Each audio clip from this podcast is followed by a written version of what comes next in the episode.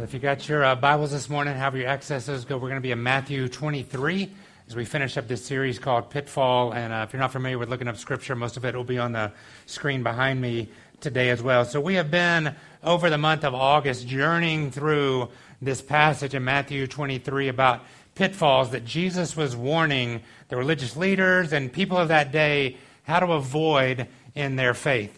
And, uh, you know, sometimes pitfalls just jump out at us, traps just catch us when we're not even looking. And then other times, like we can even be on guard. We can be like, you know, there's something coming for me. Like if you go, you ever been through one of those haunted houses or anything like, you know, something's going to jump out at you, but still when it does, like you still scream like a little girl. Like you're just like overwhelmed immediately. A couple of weeks ago, we had a uh, during July we have a lot of mission teams in, and uh, we were out actually gardening in the new section of the park. And uh, the gardener that was out there was meeting with our team, and they told us this whole time just be careful when you're out doing stuff. There's new sod, there's still some holes out in, in the area. And so Savannah was leading our teams, and she had given them this warning and to be careful and be on guard. Well, Savannah goes out, and here's what happened to Savannah she she found one of the holes, even though she was on guard, even though she was looking for it. I'm just grateful looking at these pictures that someone was there to capture this moment enough instead of rushing over and helping her. I, I was not the picture taker. I was not the picture taker. Who took the picture, Savannah? one of our other interns. So, uh, so anyway, so even when you're sometimes on the lookout for traps and pitfalls, you still can fall prey. And, and that can happen in our spiritual life as well. Even as we study this, look at it, think about these things, it can still come and trip us up and, and make us fall into a trap that even we say, you know, how did I end up here? I was trying to avoid this. The truth is, following Christ, when we look in Scripture, ought to be this it's really this simple thing about allowing pleasure, peace, meaning, and hope to take root and blossom in your life, to, to allow the love of God and the love of other people to blend through every part of who you are. And then that eventually comes out in our, how our faith works out into our lives and our deeds. It's a pretty simple process. But yet we get caught up in these pitfalls and traps in the religion sometimes that snare us and keep us from following God we get derailed. And it's most often not just the external, moral, physical sins. More often than not, it's the spiritual sins, the internal sins of self righteousness and pride that trip us up in our life. And we've talked this whole series, this has been around since the time of Jesus. And Jesus, as much as he shared about grace and joy and hope, he also came very hard against the religious leaders of that day that really pushed back and said, you know what? This is not what Christianity, this is not what following God is about. And he exposed these traps, and this is what Matthew 23 is about.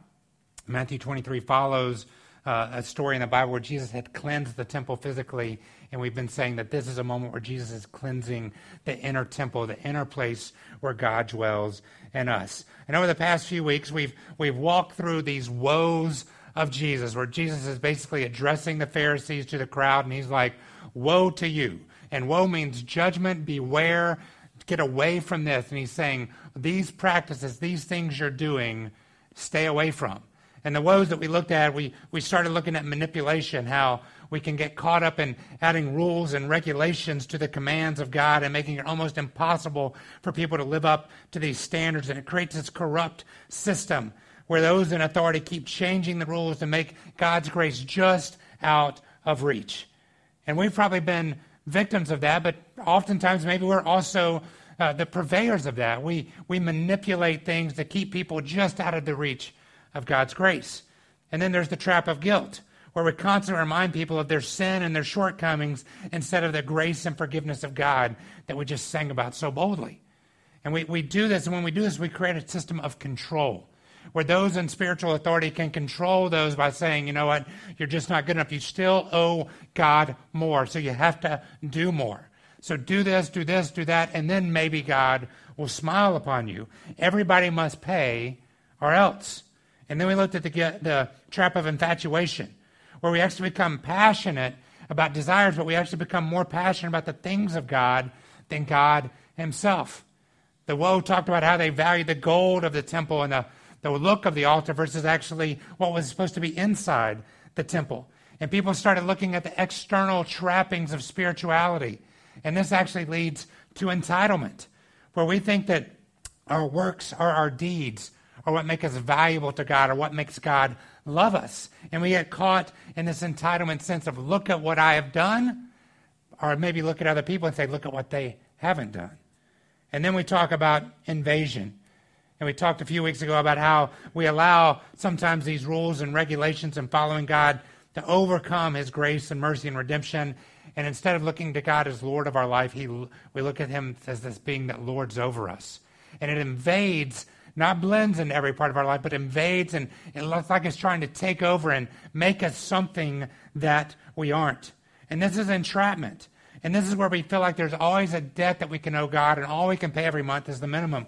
And we'll never pay it all off.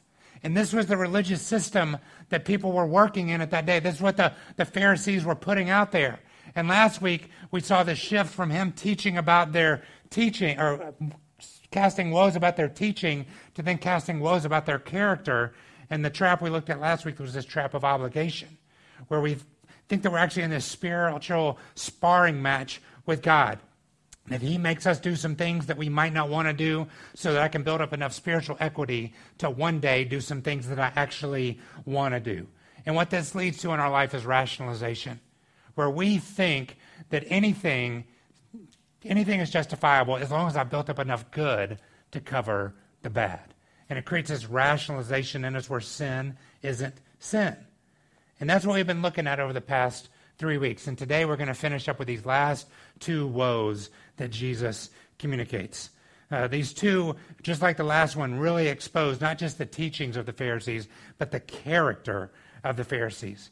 Jesus isn't just saying, be careful what you listen to from these men. He's actually saying these are bad men, a bad moral character, and they're intentionally trying to trip you up. So let's pick up this, what we call this scathing expose of the religious leaders. And we're going to look at Matthew 23, 27 to 29, and then we're going to jump down to verse 33. Before we jump into this, I want you to, as we're reading this, Jesus is going to use two very vivid pictures to close this out two illustration, two word images that will really communicate something deep and powerful about what the religious leaders are. So let's look at this.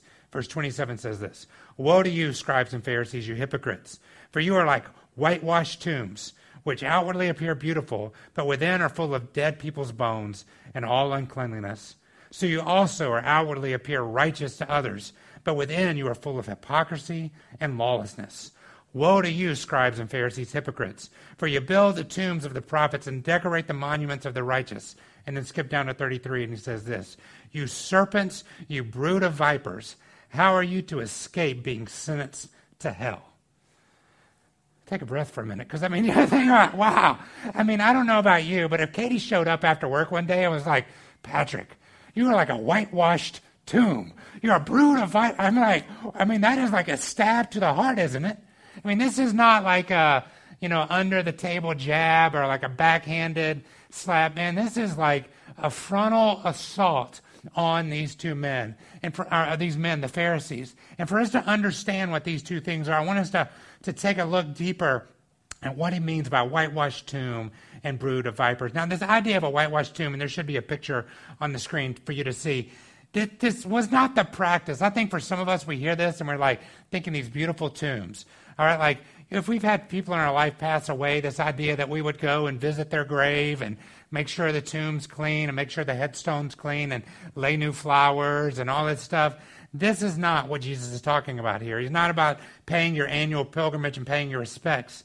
Instead, it was actually a practice done once a year where the Jewish people would go around and paint tombs bright white to help people identify them so that they could avoid them. Because in Jewish culture, there was a firm belief from their laws not to touch or go near a dead body. And if they did happen to touch a tomb or a dead body, then they were considered ritually unclean. And they had to go through a multi day process of cleansing and then presenting themselves back to the priest and the elder so they could re enter society. Avoiding tombs was a big deal for them. So every year they would mark in a, such a way that everyone knew that this was a tomb. There was like a whitewashed tomb meant danger sign. I remember when I was in college, I was drive back and forth between Atlanta and I went to school at Auburn. It was about a two hour drive.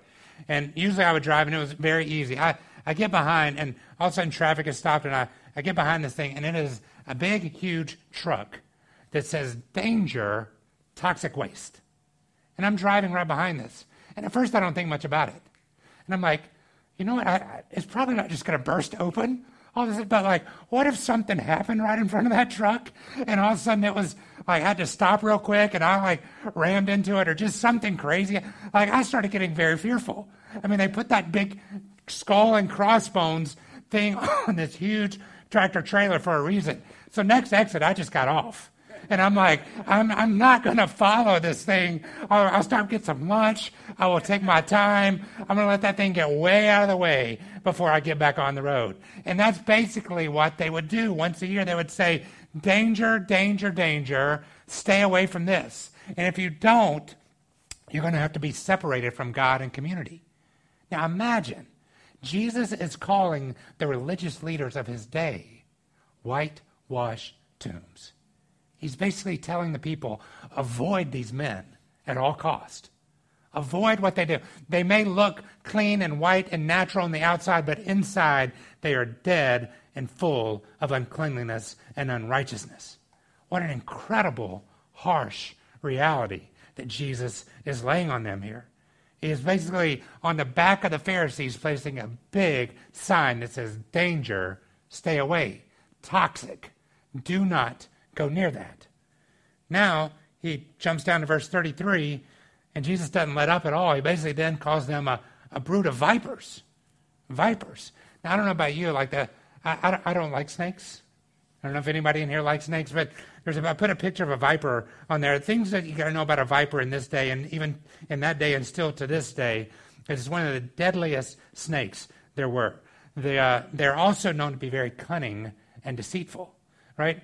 I mean, I, I just think snakes, if you, if you get around them, you look at them, they just look evil and mean, right? Like they're, they're out to get you. The vipers that were there during Jesus' day were also called carpet vipers, and they were very common in that time. Let me tell you why they were so bad and so dangerous. It was because, one, they could blend into anything. And, and the picture there, go back to the, oh, oh there's sorts. Go back to the other one right quick. The, uh, they can blend in into rocks anywhere, right? And so you can literally walk by one of these things and not even know it was there, even though it was in plain sight.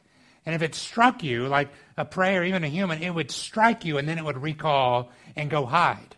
And here's what it would do it, know it, it knew it gave you enough venom that it would then follow you slowly behind until you died, and then it would drag you off, not a human, but like a mouse or something like, like drag you off to its little den and share it with all of its friends, which is the next one. And uh, yeah, and this is why they were called carpet, because uh, it like you could go to a den of this brood of vipers and it would look like a carpet. And uh, I, I don't want to ever stumble upon this. Like this is fair, but it, like everybody understood when he said a brood of vipers, this kind of image came to their mind. And the way they would often get rid of them was with fire. They would throw fire out and they would go running everywhere. And uh, that imagery alone in itself just makes me, my skin crawl. But Jesus is calling these men a brood of vipers. So here's what I want you to hear. He wasn't just saying avoid them at all costs as whitewashed tombs. He was also saying these men are out to harm you, trip you up, and trap you. They're hiding in plain sight, but they're, they have a venom of religiosity that will kill you if you let it. Slow death that it will move you and you have become their prey. Think about this for a minute. Of all the scathing remarks we've heard up to this point, these two images are probably the most damning and the most ridiculing. Jesus wasn't just attacking them, their teaching, or even maybe their character. He was singling them out as one of the top threats to what it meant to follow God, to pursue God. He's saying these men in their religious clothing, They've created all these rules. They've told you here's what it's about. Avoid them because they are out to harm you. And he uses a word, two words here. He calls them hypocrites, and he says they are full of lawlessness. What does this mean? That's in verse 28. He says, So you are outwardly appear righteous to others, but within you are full of hypocrisy and lawlessness. What do these two words mean? Hypocrisy means this it is an intentional covering of wickedness and false righteousness. Best way to say it's a wolf in sheep, sheep's clothing. It's somebody who knows what they put on the outside looks good, but they know on the inside that they don't, they're not living up to that. They are putting on a false righteousness to cover up an inner wickedness. This isn't a mistake. It's not something that they stumbled into. It is a complete intentional action. To, for what Jesus is saying here, they are shrouding themselves in righteousness to hide their wickedness, to inject you with the same venom that they have. And so he's calling them hypocrites. Then he calls them lawless, men of lawlessness. And what this means is that it is an intentional desire to create chaos, conflict, and tension. And Jesus is telling his followers here that these men, it's not that they don't want just good for you, but they are out to harm you, create chaos in your life in a way that allows them to indulge in their own desires. They are out not just to steer you in the wrong direction, but to keep you in a sense of chaos and, and conflict so you can't move forward in your faith, so that they can remain in control and keep their desires satisfied while you always just seem a little less than them, a little lacking. You can never quite get to their level. I don't know about you, but when I read this and I go through this passage, I have an extreme disdain for these men. I mean, I look at them and I go, How? How could you? How could you do it? Somebody who's a religious leader, how could you do this? How could you intentionally lead people astray? Maybe it was just, maybe you just got your teachings wrong to begin with, and something, but Jesus is very clear here. Like, this is intentional on their part. And I was like, how could you men do this? And then I stop for a minute and I look at my own life. I look at other religious leaders. I look at other people, even in the way we interact with each other. And the truth is, this bears fruit in all of our lives. And as much as disdain I have for them, I want to make sure that this is not a life that I fertilize and grow in my own heart, in my own desires, in my own ways that I lead my family or a church or other people in the faith. And it's so easy to see in this one chapter these men singled out, but I think part of what Jesus is doing here is also in our life saying, Watch your own heart. Be careful of your own heart. Make sure you don't move in to this. Even when you're looking out for it, don't fall into that trap. And the last trap I want us to look at that he points to here in these two illustrations is the trap of condemnation. What these Pharisees had done was fall into this trap that many of us can as well in that this they were great at showing the sin and shortcomings of other people's lives and by condemning their actions and creating chaos and conflict, but they were completely unwilling to examine their own lives and realize truly they were the ones dead on the inside. Condemnation is a tool people use to make themselves look bigger by making other people look smaller. Condemnation doesn't grow anyone, it simply tries to make everybody else feel less of a person around me so that I just seem like the bigger person. And Jesus is saying, avoid this like death. It's as dangerous as a deadly viper. And this is such an easy trap to fall into. Because the truth is this it's always easier to look outside than it is to look inside. It's always easier to judge others rather than to examine the nature of our own life. It is always easier to jump to conclusions about somebody else's motives and their corrupt heart than it is the state of the deeply troubled heart within us. It's always easier to look out rather than in. And that's the trap of condemnation. And here's what happens. Here's what we begin to believe. We believe that our self is more valuable than sacrifice. That I must do whatever I can to protect self. The only thing worth sacrificing for is self, not anybody else or anything else. And we can easily fall into this trap, just like the Pharisees we start to think and operate in a way that says the only thing I'm willing to sacrifice is my own self importance. Instead of the well being of others, I'm stepping into this trap of condemnation. I'm putting my foot right into it. And maybe I'm thinking, I, I just want to, I want to make sure I'm strong first before I help other people. I want to make sure I'm covered first before I reach down and help. And, and we can justify all these things, but the truth is, when we start living that way, we're actually living a life of condemnation. We're saying, you stay in your pain, you stay at that station until I get to maybe a good enough station that I can help you. And this is maybe where the Pharisees started. But they got to a point that they were wanting to keep people there and keeping their level where they are. The problem is this, though. We are very good at disguising this type of thinking. Because it's just like vipers that are great at disguising in their presence, we can do the same thing. Because here's what we can do we can do what may appear to be humble, gracious acts of generosity or empathy or sacrifice, all the while having a deep motive of self promotion and self gratification. I, I, can do something good for someone else as long as others see it, hear it, or as long as I'm willing to tell others and puff myself up, my spiritual and my social standing up. Like I, you know, it's like if I walk through this week and I'm like, man, I got to do something really good this week so that I have a, a, uh, a good sermon illustration on Sunday so that I can share it with you guys, right? So I can Instagram this moment. Hey, I'm helping this guy out. You know, can you smile while I selfie here with you guys? That we we are so good at hiding this condemnation in our life that we we want to keep people down and elevate ourselves. We'll even cover it up with gracious acts, but it's out of a heart of self gratification and self promotion. We're so good at this.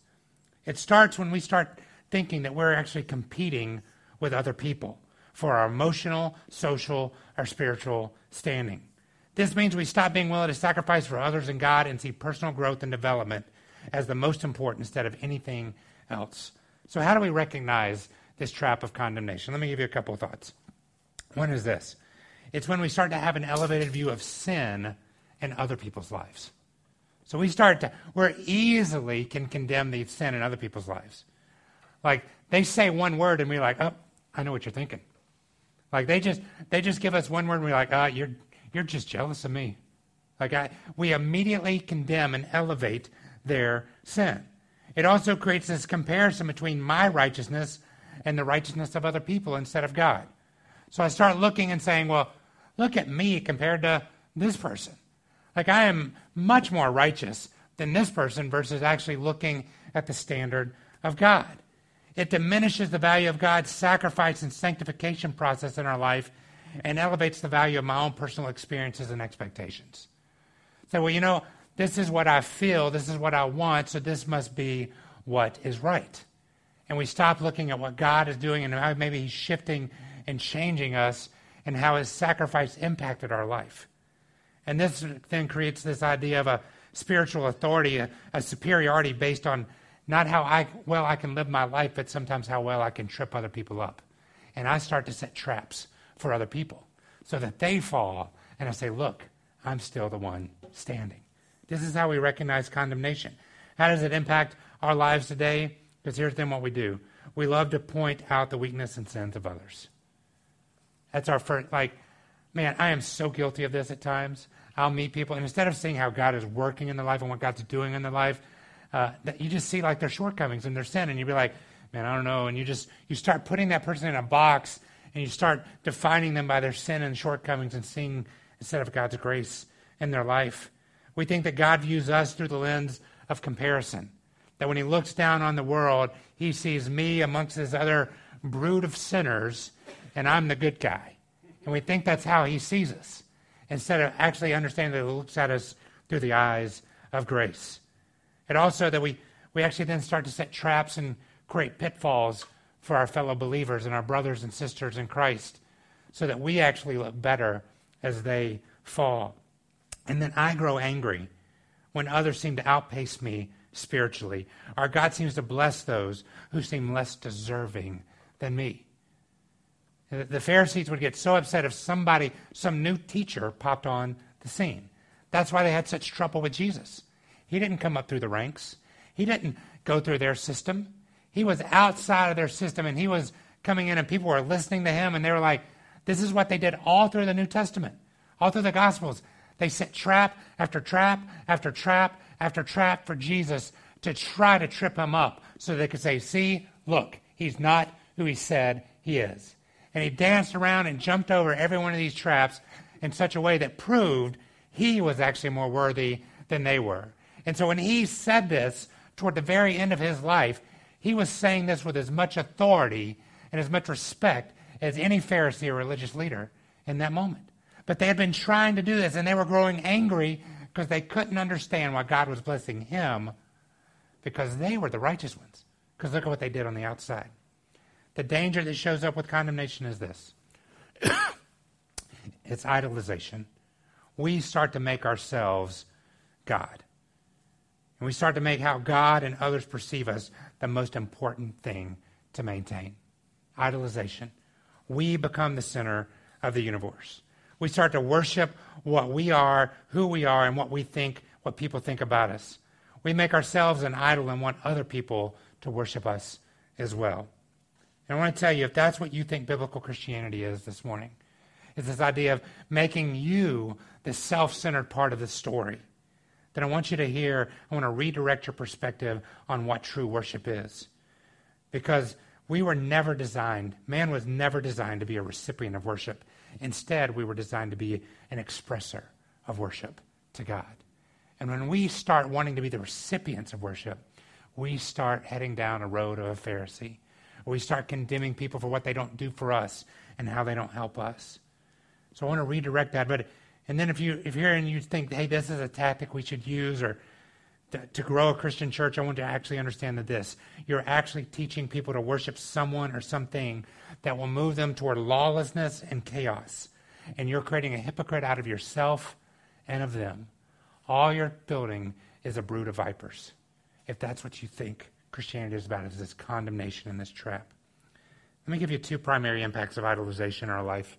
Because it sounds kind of good when you think about it. Like, all right, that might be some bad things, but maybe in the center of the universe, it's not such a bad thing, right? I mean, if everybody served me, everybody did what I wanted to do, like, that's, I, I'd give it a shot for a day. You know, if God would turn the reins over to me for a day.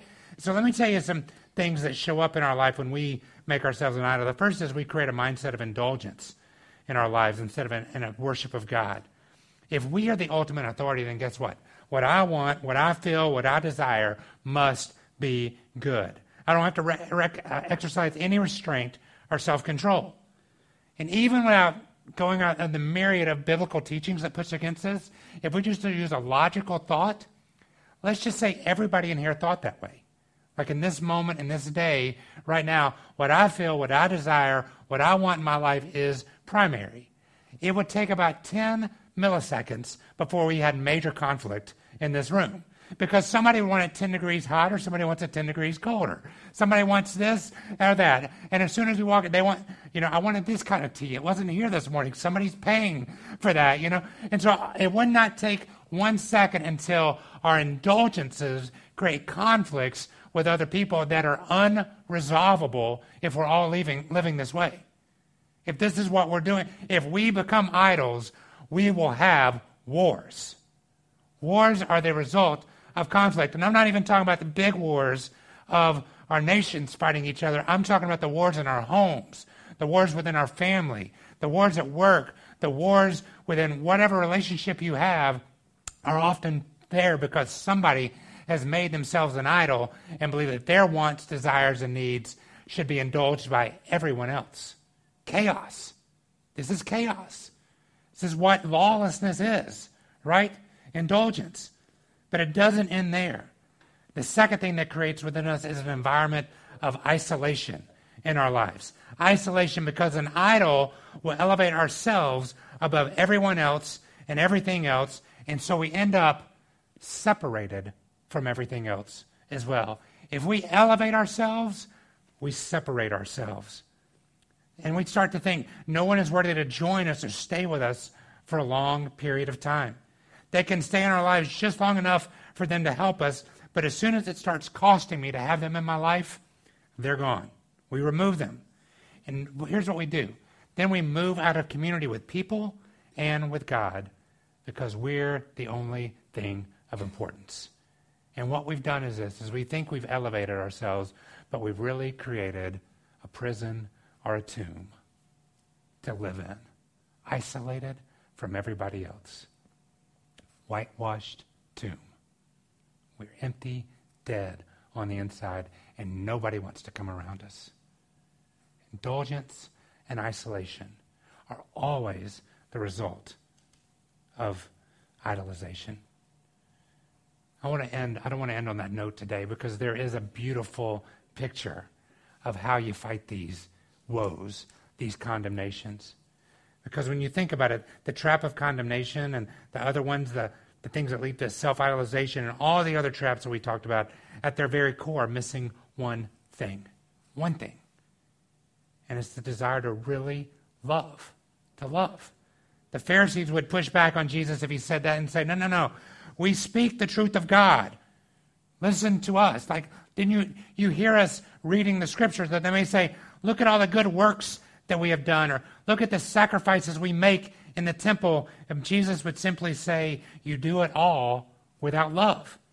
1 Corinthians 13, 1 through 8, sums it up this way. And I love this passage. It's a great passage for this to end on. It says this, and it should be on the screen. It says this If I speak in the tongues of men and angels, but have not love, I'm a noisy gong and a clanging cymbal. And if I have prophetic powers and understand all mysteries and all knowledge, and if I have all faith so as to remove mountains, but have not love, I am nothing. If I give away all that I have, and if I deliver up my body to be burned, but have not love, I gain nothing. Love is patient and kind.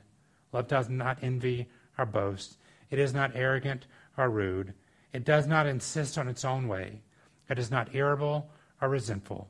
It does not rejoice at wrongdoing, but rejoices with the truth. Love bears all things, believes all things, hopes all things, endures all things. Love never ends. You want the cure for a pharisaical life of a hypocrite, of a being called a brood of vipers, a whitewashed tomb? It's to love. To love. It's simple. Remember, we talked about how sometimes we make this Christian life very difficult. It's not. It's not about what you say, what you do, how much you do this and that. It's about love. Love. Love. My question for you today is this Are you using condemnation as a tool to try and make yourself better by destroying the lives of others? Is that your mode of operating? Would Jesus tell people to avoid you at all costs because you harmed them intentionally or you're, you're trying to to bring chaos into their lives? Would you today stop making yourself the idol of worship and instead turn your focus back on God? And in doing so, then would you love, love, love? Would you bow your head and close your eyes with me?